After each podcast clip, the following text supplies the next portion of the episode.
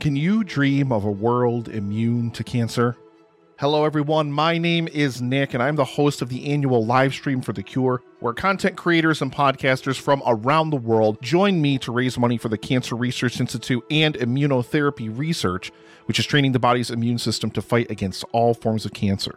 Over the past seven years, thanks to the power of indie podcasters and the indie podcasting community and listeners just like you listening to this right now, we have raised over $90,000. And as I record this now, the eighth annual live stream for The Cure is barreling down upon us really, really quickly in just about two weeks. So join us, please, from May 29th through June 1st for 48 hours of amazing content from people all over the world and help us fight for a world immune to cancer. And I'll return you to your regularly scheduled programming. Thank you so, so much. Together, we can make a difference. Hello. Do me a favour and listen while you work. Or, if you're like me, listen while you walk. Either way, thanks for listening. In a world overflowing with movies, we need a hero. Someone to separate the bad from the good.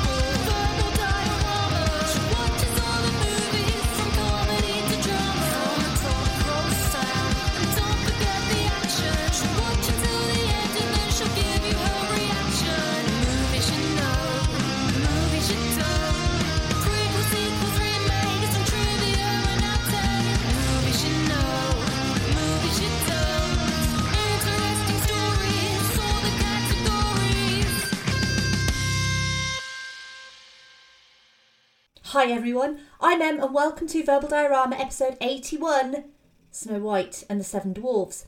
This is the podcast that's all about the history and legacy of movies you know and movies you don't. And this is the anniversary of Verbal Diorama. Verbal Diorama is two years old this week. Essentially, these episodes coming out. And um, to celebrate, I am doing another trilogy of anniversary episodes. Obviously, I hope you're all keeping healthy and well. That is the most important thing. And obviously, as well, this is episode 7 of Animation Season 2021. And it's also the first of three episodes focusing on classic Disney throughout the ages. And last year, I did three special episodes on Studio Ghibli. And this year, I wanted to focus on Disney uh, and I wanted to do one from the golden age of Disney, one from the silver age of Disney, and one from the bronze age of Disney. And I wanted to focus on those because a lot of podcasts focus on Renaissance Disney, and I do love Renaissance Disney. Um, but I really wanted to kind of go back in time a little bit and look at animation and kind of where it's come from and how far it's come as well. And the best, the only way to do that is by going to classic Disney. And this episode will be focusing on the golden age of Disney, which started in 1937 with the release of this movie, Snow White and the Seven Dwarfs, uh, and it finished in 1942 with Bambi. Um, and I chose Snow White and the Seven Dwarfs because, I mean, well, it's the first. It's the one that started Disney. It is essentially the creator of an empire. Uh, and, I mean, we've got a lot to go through with Snow White and the Seven Dwarfs. Um, and obviously, if you are a returning listener or you are a brand new listener, you are very welcome at Verbal Diorama always. Um, animation season is something that I've been doing sort of at the start of every year. Uh, and it runs through kind of January, February. And I wanted to showcase animated movies um, from all of these different studios and different countries, and just to really highlight animation um, because it's something that I'm really passionate about. Uh, that animation is not a genre, and animation is not just for children. And Obviously, this movie is very family focused, and all of Disney's movies are very family focused. But I've tried to mix it up with the movies that I've covered on this season. This episode as well, and the other two anniversary episodes, they're going to be a little bit different to regular episodes. They're actually designed to be a little bit more compact.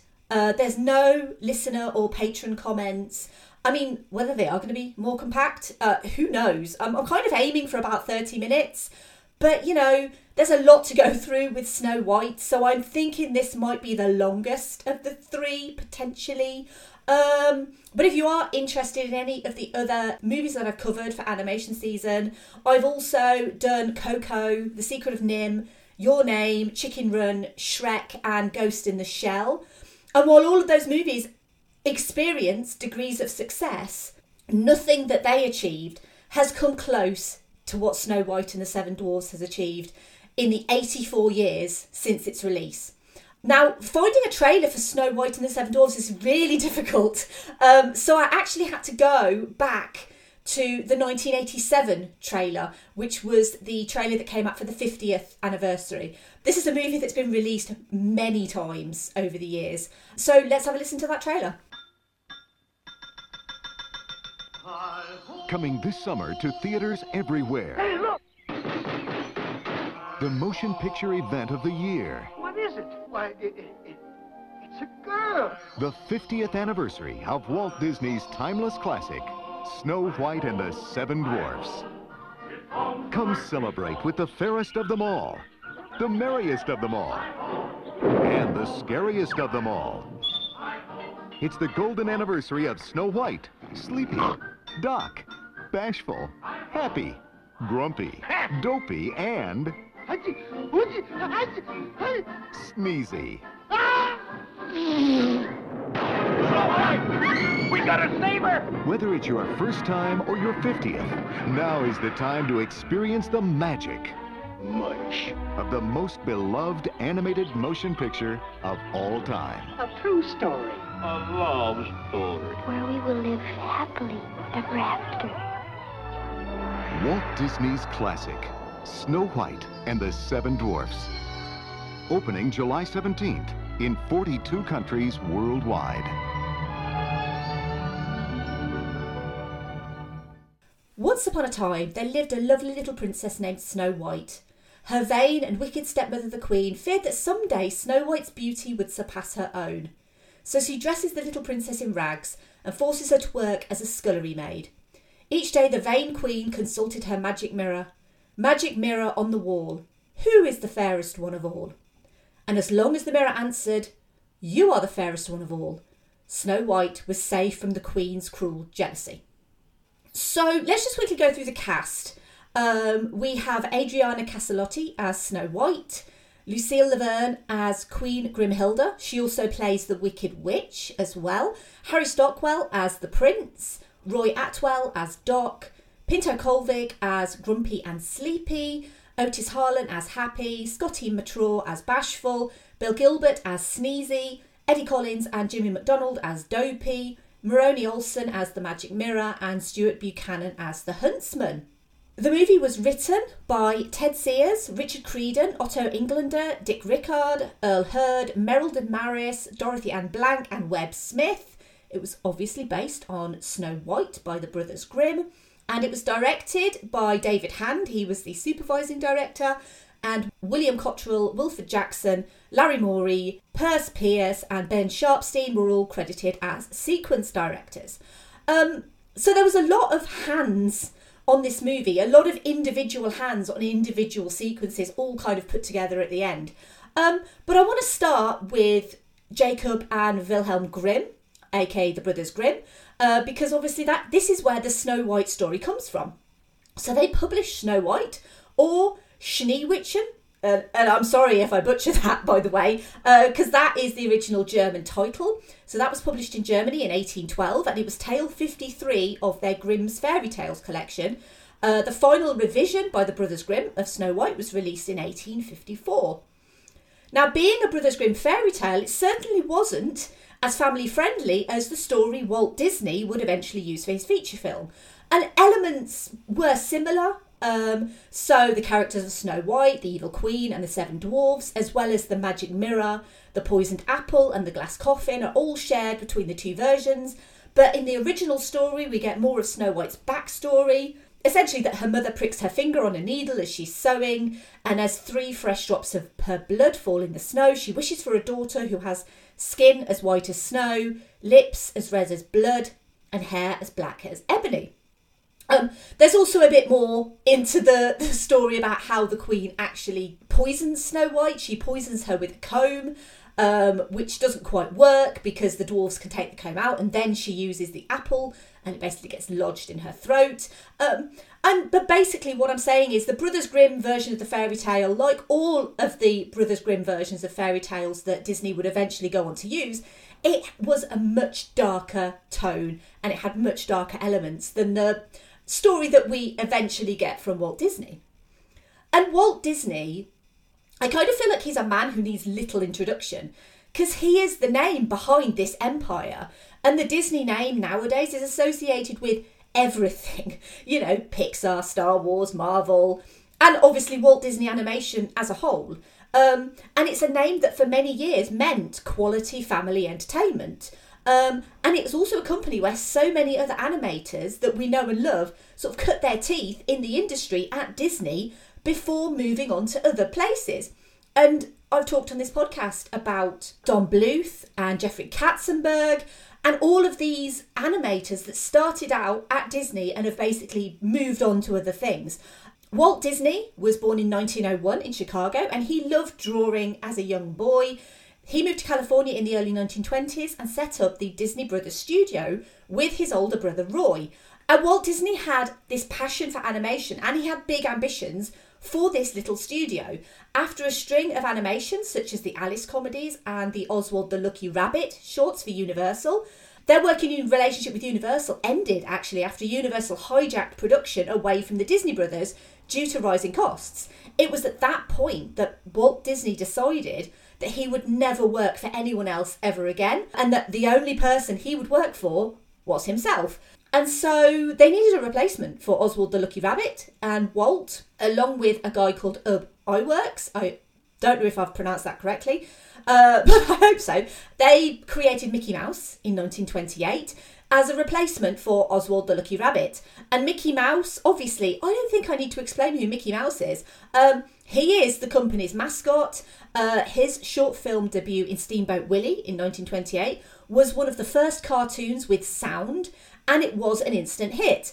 Uh, Mickey Mouse would obviously go on to star in other animated shorts along with other characters created by Disney, including Minnie Mouse, who was also created in 1928, Pluto in 1930, Goofy in 1932, and Donald Duck in 1934.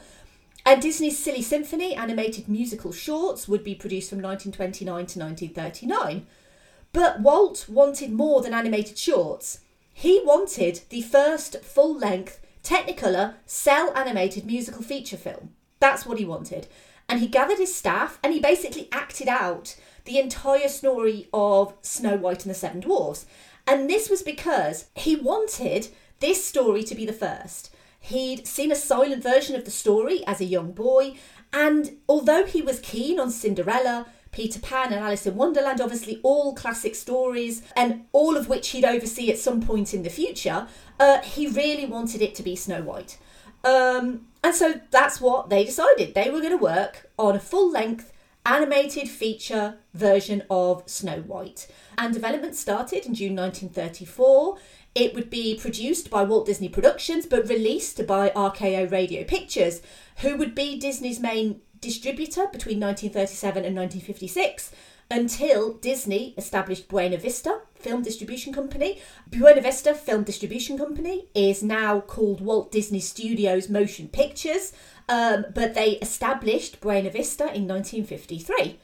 And I think the thing that we forget about when we talk about movies like Snow White is it was a huge risk to undertake. Uh, the original budget uh, was $250,000, which you look at it now and it when you're talking about a feature film costing $250,000, it sounds like pennies. Um, but you take into account inflation and the fact that the budget was broken considerably many times. I mean, it makes sense how Walt Disney had to really fight for this movie. It even reached a point where his brother Roy and his wife Lillian were trying to dissuade him. They were trying to tell him it was a terrible idea and that it would bankrupt the studio. They didn't think it would make any money. Uh, Hollywood actually agreed, but I want to kind of focus on that a bit later because obviously, as we know, they were wrong.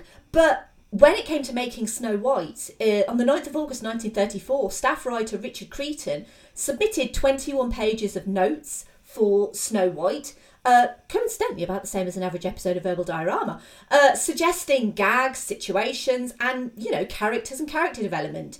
Um, Because if they were going to do this movie, it had to have it all. It had to be sweet and romantic, had to obviously contain a bit of mild peril because Disney movies, especially the golden age of Disney, was known for its darker elements. I mean, if you think about Pinocchio and the whale, I mean, that frightened me immensely as a child.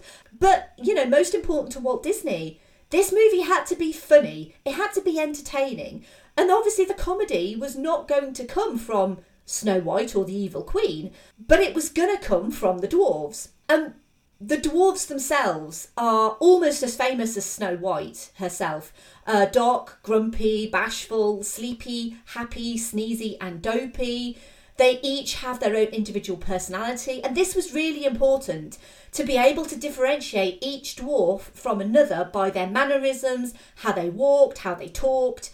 Um, I mean, some of the other names um, under consideration for the dwarves are really, really interesting. So we've got Jumpy, Deafy, Hickey, Wheezy, Baldy, Gabby, Nifty, Sniffy, Swift, Lazy, Puffy, Stuffy, Tubby, Shorty, Burpy, Scrappy, Hoppy, Weepy, Snoopy, obviously not that Snoopy, Silly, Flabby, Daffy, not the duck, Dizzy, Biggy Wiggy, sounds a bit like a Teletubby, Jumpy, and my favourite, Awful.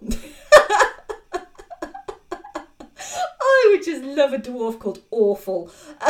Um, They really wanted to put as much personality as possible in the dwarves and to make them more of a focal point than actually Snow White herself especially with regards to the comedy, because Snow White was going to bring the sweetness, the innocence, the purity, uh, the naivety of the situation, and the dwarves were going to be the comedy sidekicks, basically. And at the time, most of Disney's staff were actually working on Mickey Mouse and on Silly Symphonies. And then the rest were kind of working, shaping Snow White, and essentially working on making the most famous of Disney's concepts. And I've mentioned this on the podcast several times before the famous multi-plane camera, which gives the illusion of depth to multiple planes of artwork. It is one of the most phenomenal things I've ever seen in my life to see a real multi-plane camera. And the other thing that they did was obviously these animators were men. Um, and so they had to draw women. Shock horror. And they had to draw a girl.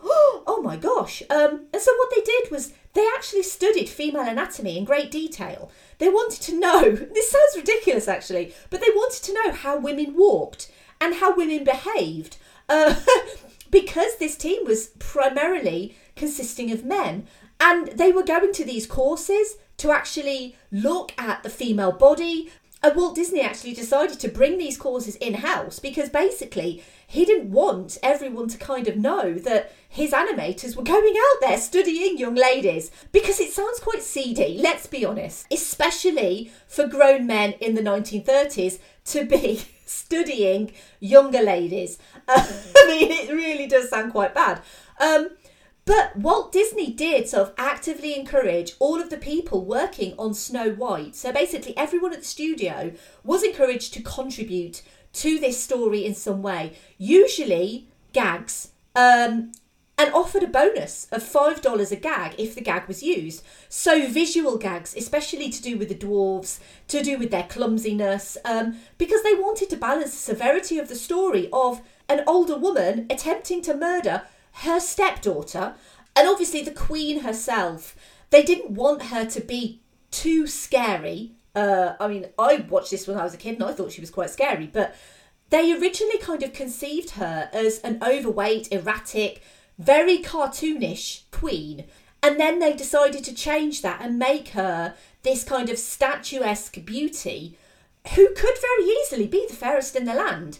Um, and that was really important because you don't want to lessen the plausibility of the story. And, you know, this was a massive, massive task. We underestimate, I think, how big of a task this was in the mid 1930s to get this movie going.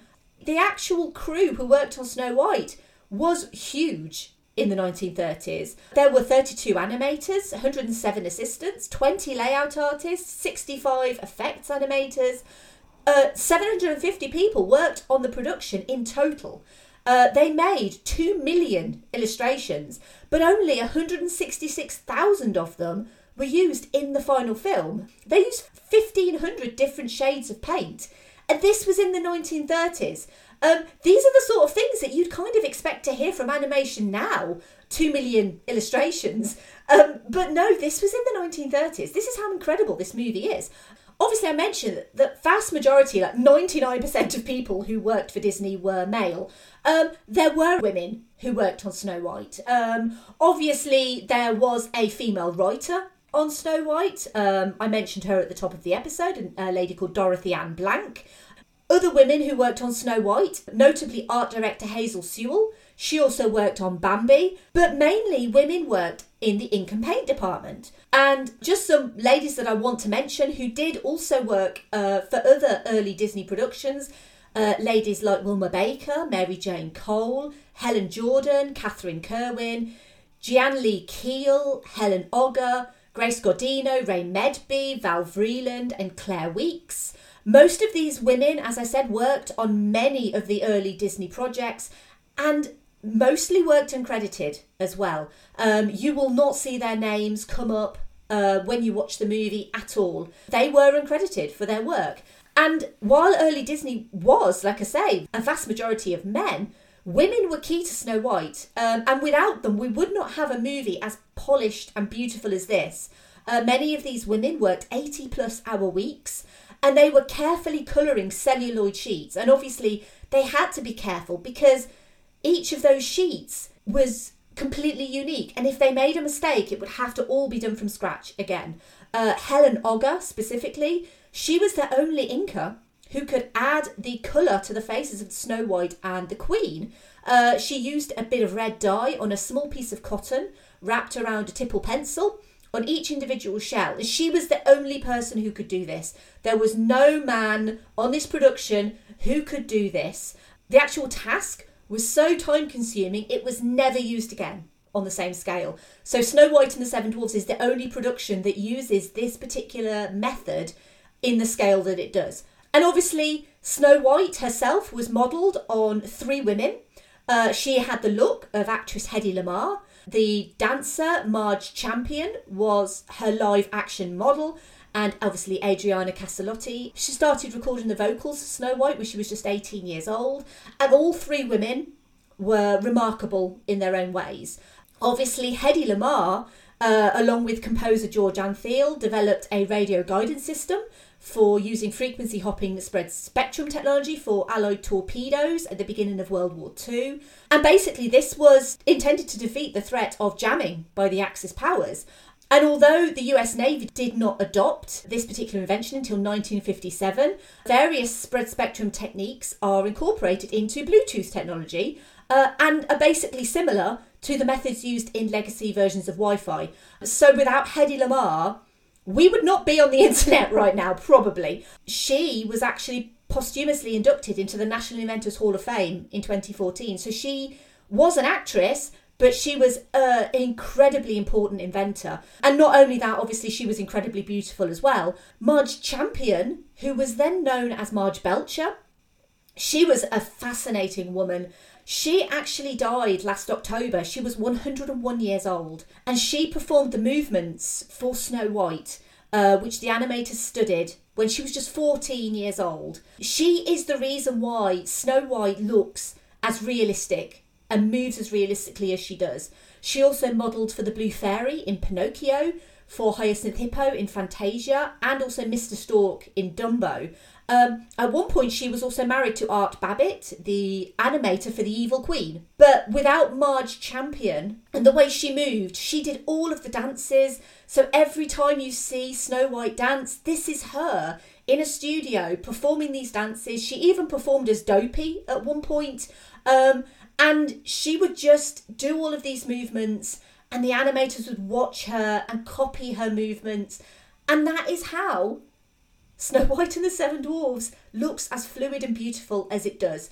And finally, Adriana Caselotti, uh, She was the daughter of LA signing coach Guido Castellotti, and at the point where they were trying to cast Snow White, uh, they did an extensive search. They did hundreds of auditions, and casting director Roy Scott still hadn't found Snow White. Um, so he called Guido Castellotti, and his daughter overheard the conversation and asked to audition. Um, and she got the part of Snow White as soon as Walt Disney heard her voice. But you might be wondering, well, why have you never heard of Adriana Castellotti? Well, when she voiced Snow White, uh, she obviously signed a contract to say, I'm going to be Snow White, I'm going to work for Walt Disney. Um, but she didn't realise, because she was very young at the time, that the contract she'd signed basically forbade her from working elsewhere. Snow White's voice had to be exclusive to Snow White. While she did have a couple of small roles, uh, uncredited in the likes of The Wizard of Oz and It's a Wonderful Life, generally never worked in Hollywood again. She did promote the film dressed as Snow White, um, but she actually again received no credit originally. The Evil Queen, or Grimhilda, to use her real name, was based on the actress Joan Crawford and voiced by Lucille Laverne, who also, as I said, voiced the witch.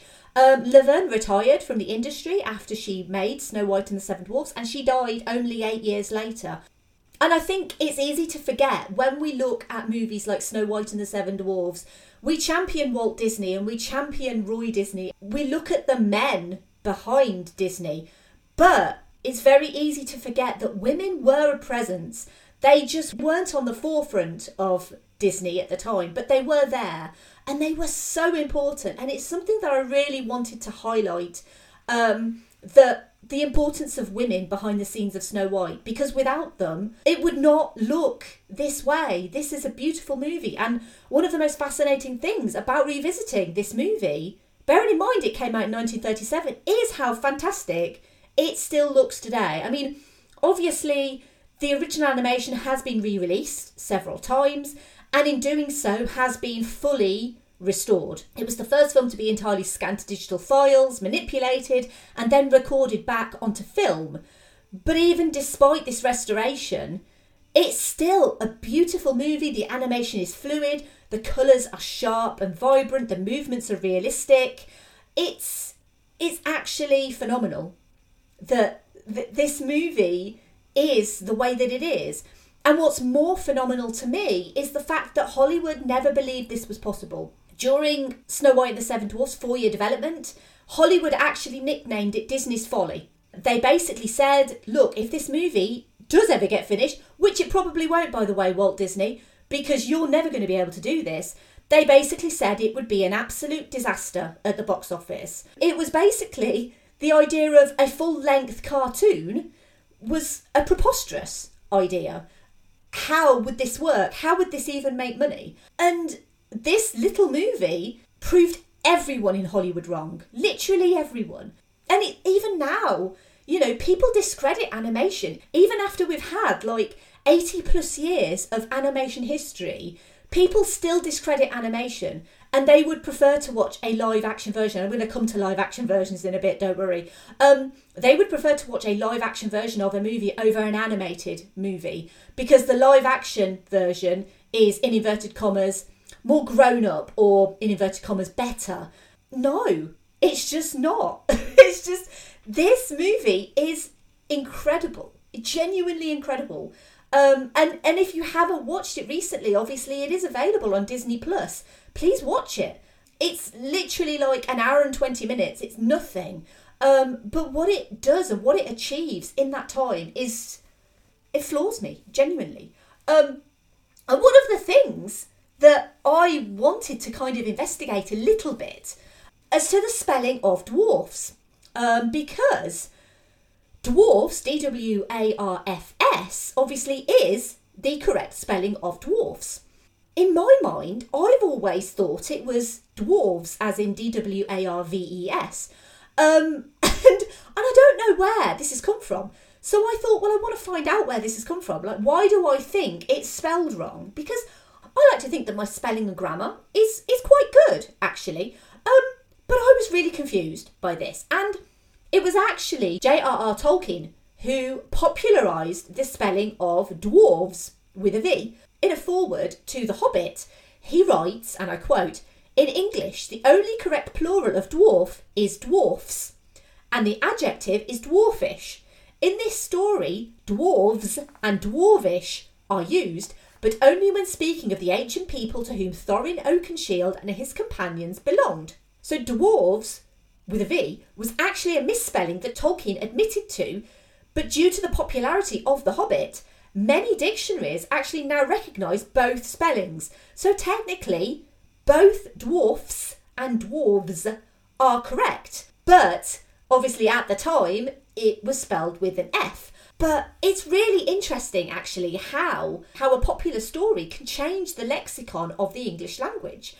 Unlike Mickey Mouse and the Silly Symphony shorts that Disney was so famous for back in the 30s, um, great pains were put into Snow White to make it cinematic. Uh, this was a big screen experience. They wanted it to look like an oil painting come to life. And obviously, as part of this particular series of anniversary episodes, I'm going to be talking about later Disney efforts. And you can see the cut corners on those movies. You can see the cheaper production methods. You don't enjoy them any less because I enjoy all of them immensely. But you can look at Snow White and you can tell that Snow White was not cheap. I mentioned the budgets earlier. The original budget was $250,000 and that quickly skyrocketed to $1.488 million. Uh, Walt Disney actually had to go to the bank to try and raise additional funds. He actually offered to show the bank manager uh, an unfinished version of the movie, uh, what they'd achieved with this movie so far, and basically, please give us some more money so we can finish this movie. And the bank manager saw this footage and agreed straight away to this uh, to this additional money. And 1.488 million is equivalent to about 13 million dollars today. Um, so you can kind of imagine the extent of what Walt Disney was asking for at the time was an incredible amount of money, especially when everyone in Hollywood was saying this was going to fail. He was determined that it was not going to fail um, and that he would make something of this film. I'm so happy that I've chosen this movie because I think that a lot of the golden age Disney, I mean, the phenomenal movie making in things like Cinderella and Pinocchio, but there's something special about Snow White. The fact that it's it is a full length animated movie musical, that it has music in it, and I do want to talk about music in a little bit, but that it is a very simple story. Um, but the execution is just flawless. And and yes, you could argue the facial features are very basic. Yes, they are very basic. It's the combination of everything that's on screen that makes it so incredible, especially when you think that this movie is 84 years old. One thing that I do want to do uh, in this episode is I do want to carry on with my obligatory Keanu references. So this is where I try and link the movie that I'm featuring to Keanu Reeves. And I mean, I just wanted to say that Keanu Reeves is my Prince Charming. And, you know, the Prince does look a little bit like Keanu too if you kind of squint a little bit, you know, dark hair, chiseled features. I'm here for it, you know, and I've got to kind of think, well, someday my prince will come. And speaking of someday my prince will come, um, the the songs for this movie were composed by Frank Churchill and Larry Morey. Adriana Caselotti also performed all of the songs for herself. Um, so she performed "I'm Wishing," uh, with a smile and a song, Whistle While You Work, and Someday My Prince Will Come. And she hits some really high notes as well in that. Uh, Harry Stockwell, who played the Prince, also sang his own songs. So he sang one song and its reprise. Songs written for the film but not included in the finished movie uh, include a wonderful little song called Music in Your Soup. Uh, the sequence for that song was animated but not inked and painted. But I found it on YouTube, and so I'll pop a link in the show notes to that particular video because it is delightful. There was also uh, an additional song that was never included called You're Never Too Old to Be Young, uh, but that was never actually animated. But Music in Your Soup you can tell why they got rid of it, but it is a really fun, sweet song. So when it came to the release of Snow White, stars like Shirley Temple, Ginger Rogers, Clark Gable, Charlie Chaplin, Judy Garland, and Cary Grant attended the Hollywood premiere of Snow White and the Seven Dwarfs on 21st of December 1937 at the Cathay Circle Theatre. The general public, unable to get tickets, actually gathered outside the venue And when the film finished, um, obviously they were just completely enraptured by this film. Everyone was shocked when they thought that Snow White had died, um, and delighted when they realised that she wasn't. And the film received a standing ovation, which is really important when you remember that a lot of the people who were probably in that room were the people who were saying that Walt Disney could not do this.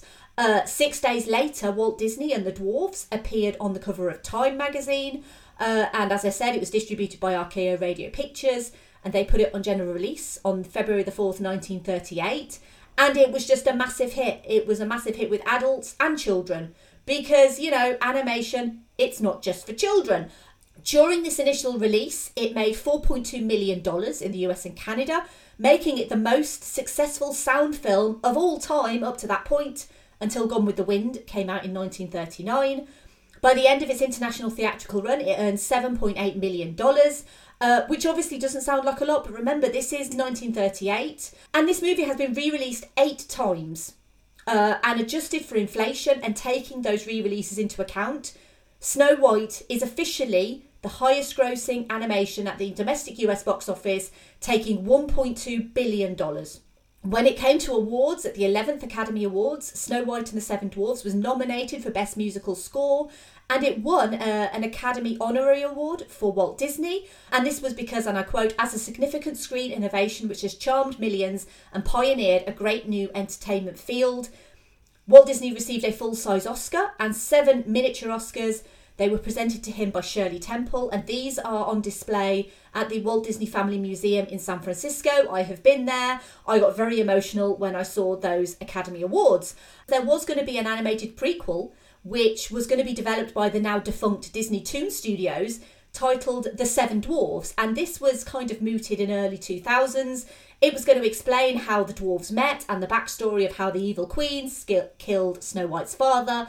The plot then changed to centre on the character of Dopey and how he lost his voice, um, but it was cancelled in 2006 by John Lasseter. An inevitable live action adaptation was announced in 2016. It's due for release in 2022. It's directed by Marc Webb, and it's certainly not the first live action adaptation of this story. We all remember 2012's two live action Snow White stories, Mirror Mirror and Snow White and the Huntsman. This 2022 adaptation is going to be the first live action adaptation from Disney, uh, obviously following the recent live action adaptations of things like Mulan and Aladdin. Whether it's going to be good or not, I will reserve judgment. Uh, you know, I'm never the biggest fan of these Disney live action adaptations.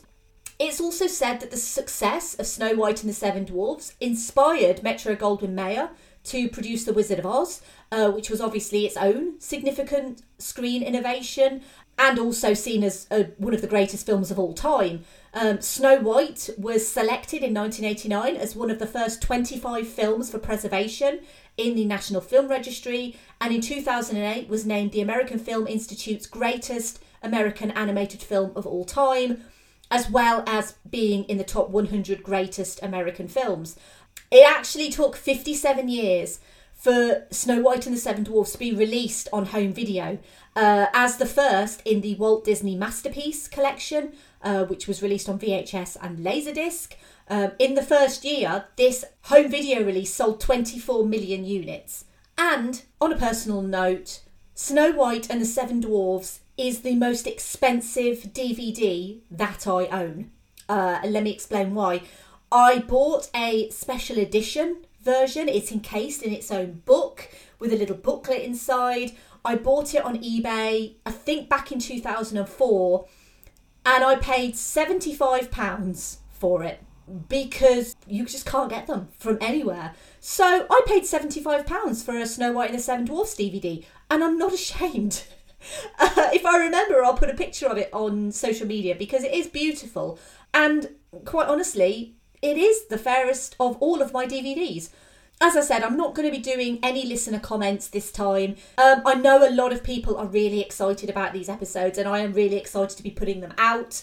But it's highly likely that anyone listening, like me, probably hasn't watched Snow White and the Seven Dwarfs for many years and kind of probably prefers to watch other Disney movies instead. And that's fine, by the way, like no judgment from me. But What struck me immediately was how advanced this movie looks. The level of care and attention to detail on a movie made in the 1930s actually goes beyond some of Disney's later animated efforts. It's astonishing how beautiful it still looks and how fresh it still feels. Um, I'll admit to not knowing or seeing many 1930s movies. Uh, to me, you know, it's mainly just this and The Wizard of Oz. Personally, I don't think I've seen anything else from the 1930s. But the fact that these two movies are still so important as landmarks of cinema, it's kind of easy to forget the majesty and importance of Snow White. Without it, who knows what animation would have looked like. It's 2021, it's 120 years after the birth of Walt Disney, and he is still making waves. And Walt Disney as a company isn't the same as it was when he died. And I'm going to be talking more on that in the next episode on the Jungle Book. It was his dream to make this movie a reality, and it's not just a reality, it's an icon, and it is the most important animated film ever made. Just ask the Magic Mirror. Thank you for listening. Uh, as always, I would love to hear your thoughts on Snow White and the Seven Dwarfs. I'm not going to go through all the regular gubbins that I normally go through at the end. I'm just going to say thank you for being a part of Verbal Diorama over the last two years. Even if you've this is the first episode you've ever listened to, I am really grateful that you are here with me. I'm really grateful for the amount of support that I get uh, from everyone, really, in um, from family, from friends, uh, from the podcasting community in general. I would not be able to do this without the constant support that I get. And obviously, I want to mention the next episode quickly. If you're listening to this on release day, tomorrow the Jungle Book will be released, and the day after will be Robin Hood. If you're listening to this later, they're all available. But I want to talk about the episode that's coming after Robin Hood because it's strongly related to Robin Hood. It even shares a song with Robin Hood, uh, as well as being about foxes. The final episode of animation season is going to be on Wes Anderson's adaptation of Roald Dahl's Fantastic Mr. Fox, which I think is really, really ridiculously underrated. And um, and that's going to be the final episode of animation season. But I want to finish again by saying a massive thank you to everyone for supporting Verbal Diorama over the last two years. Uh, a massive thank you, as always, to the patrons of this podcast.